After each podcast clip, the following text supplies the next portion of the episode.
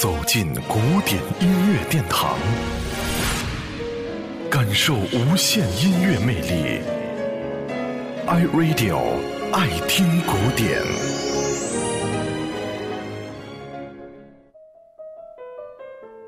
提到帕特里克·斯威茨和戴米·摩尔的名字，相信很多喜欢好莱坞大片的朋友一定耳熟能详。戴米·摩尔自不待言，而帕特里克在踏入好莱坞之前，只是一名不太成功的舞蹈演员。上个世纪八十年代，因为一次偶然的机会，在一部影片当中出演了一位舞者，而一举成名，这才转入了影视圈发展。我们大家所熟悉的帕特里克这个名字，大致源于两个原因：一是一九九零年，帕特里克在影片《人鬼情未了》当中成功的扮演了男主角，其深情的演绎曾经令无数的观众动容；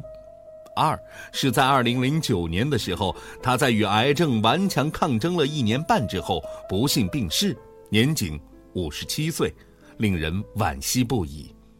虽然时光流逝，然而每当听到了《人鬼情未了》这部经典影片当中的主题歌时，我们内心当中依然是充满了感动。不仅为影片当中那些动人的情节，更是为这位怀念英年早逝的帕特里克·斯维茨。《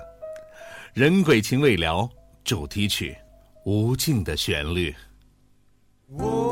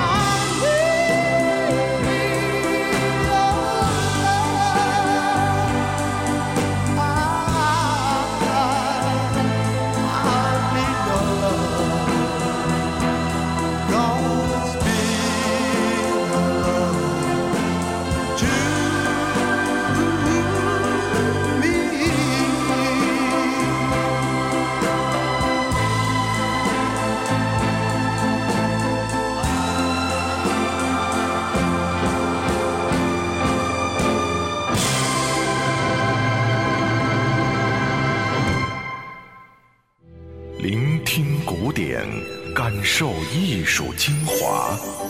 爱听古典，由 iRadio 诚意制作。